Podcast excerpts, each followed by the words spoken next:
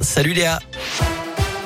Salut Cyril, salut à tous et on commence avec le trafic. Écoutez, je vois que ça roule plutôt bien sur Lyon en ce moment. Restez bien prudents. À la une de l'actualité, le président ukrainien face aux sénateurs et députés français, Volodymyr Zelensky, doit s'exprimer cet après-midi devant les parlementaires. Il intensifie sa campagne diplomatique à l'international un mois après le début de l'invasion russe. Dans une vidéo publiée plus tôt dans la journée, le chef d'État ukrainien a dénoncé la situation des civils à Mariupol. 100 000 personnes piégées dans cette ville du sud de l'Ukraine, privées d'eau, de nourriture et de médicaments. Demain, plusieurs réunions doivent se tenir à Bruxelles entre les membres de l'OTAN et de l'Union européenne. De nouvelles sanctions financières et économiques pourraient être décidées à l'encontre de la Russie. Six associations anti-homophobie portent plainte contre le candidat d'extrême droite à la présidentielle Éric Zemmour, une plainte pour contestation de crimes contre l'humanité. Les associations l'accusent d'avoir nié la déportation d'homosexuels pendant la Seconde Guerre mondiale, un fait historique établi, rappellent les plaignants que le candidat avait qualifié, lui, de légende dans son livre paru en septembre.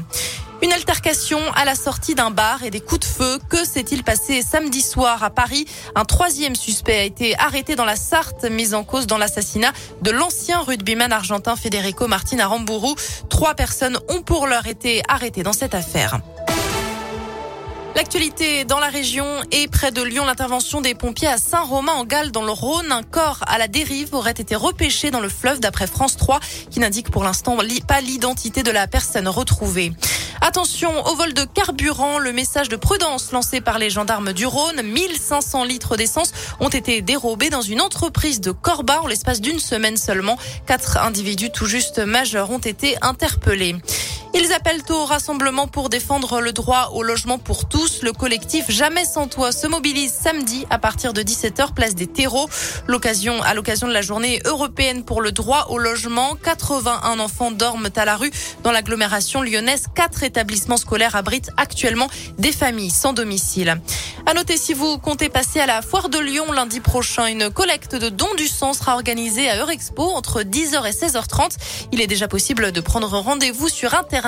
Chaque jour, dans la région, 1400 dons de sang sont nécessaires pour répondre à la demande des établissements de santé. Le jour J pour le Bocuse d'Or en Europe, le prestigieux concours de cuisine se déroule à Budapest. L'équipe de France est conduite par Naïs Pirolet, une jeune lyonnaise de 24 ans, première femme à porter les couleurs de la France. Sur les 18 équipes en lice, 10 seront sélectionnées pour la finale du Bocuse d'Or qui se tiendra à Lyon. Ce sera en 2023. On termine ce journal avec la météo et du soleil cet après-midi. On reste autour de 16 degrés. Même programme pour demain. Le ciel restera bien dégagé. Attention, ça restera frais. En revanche, dans la matinée, entre 7 et 10 degrés Merci Léa.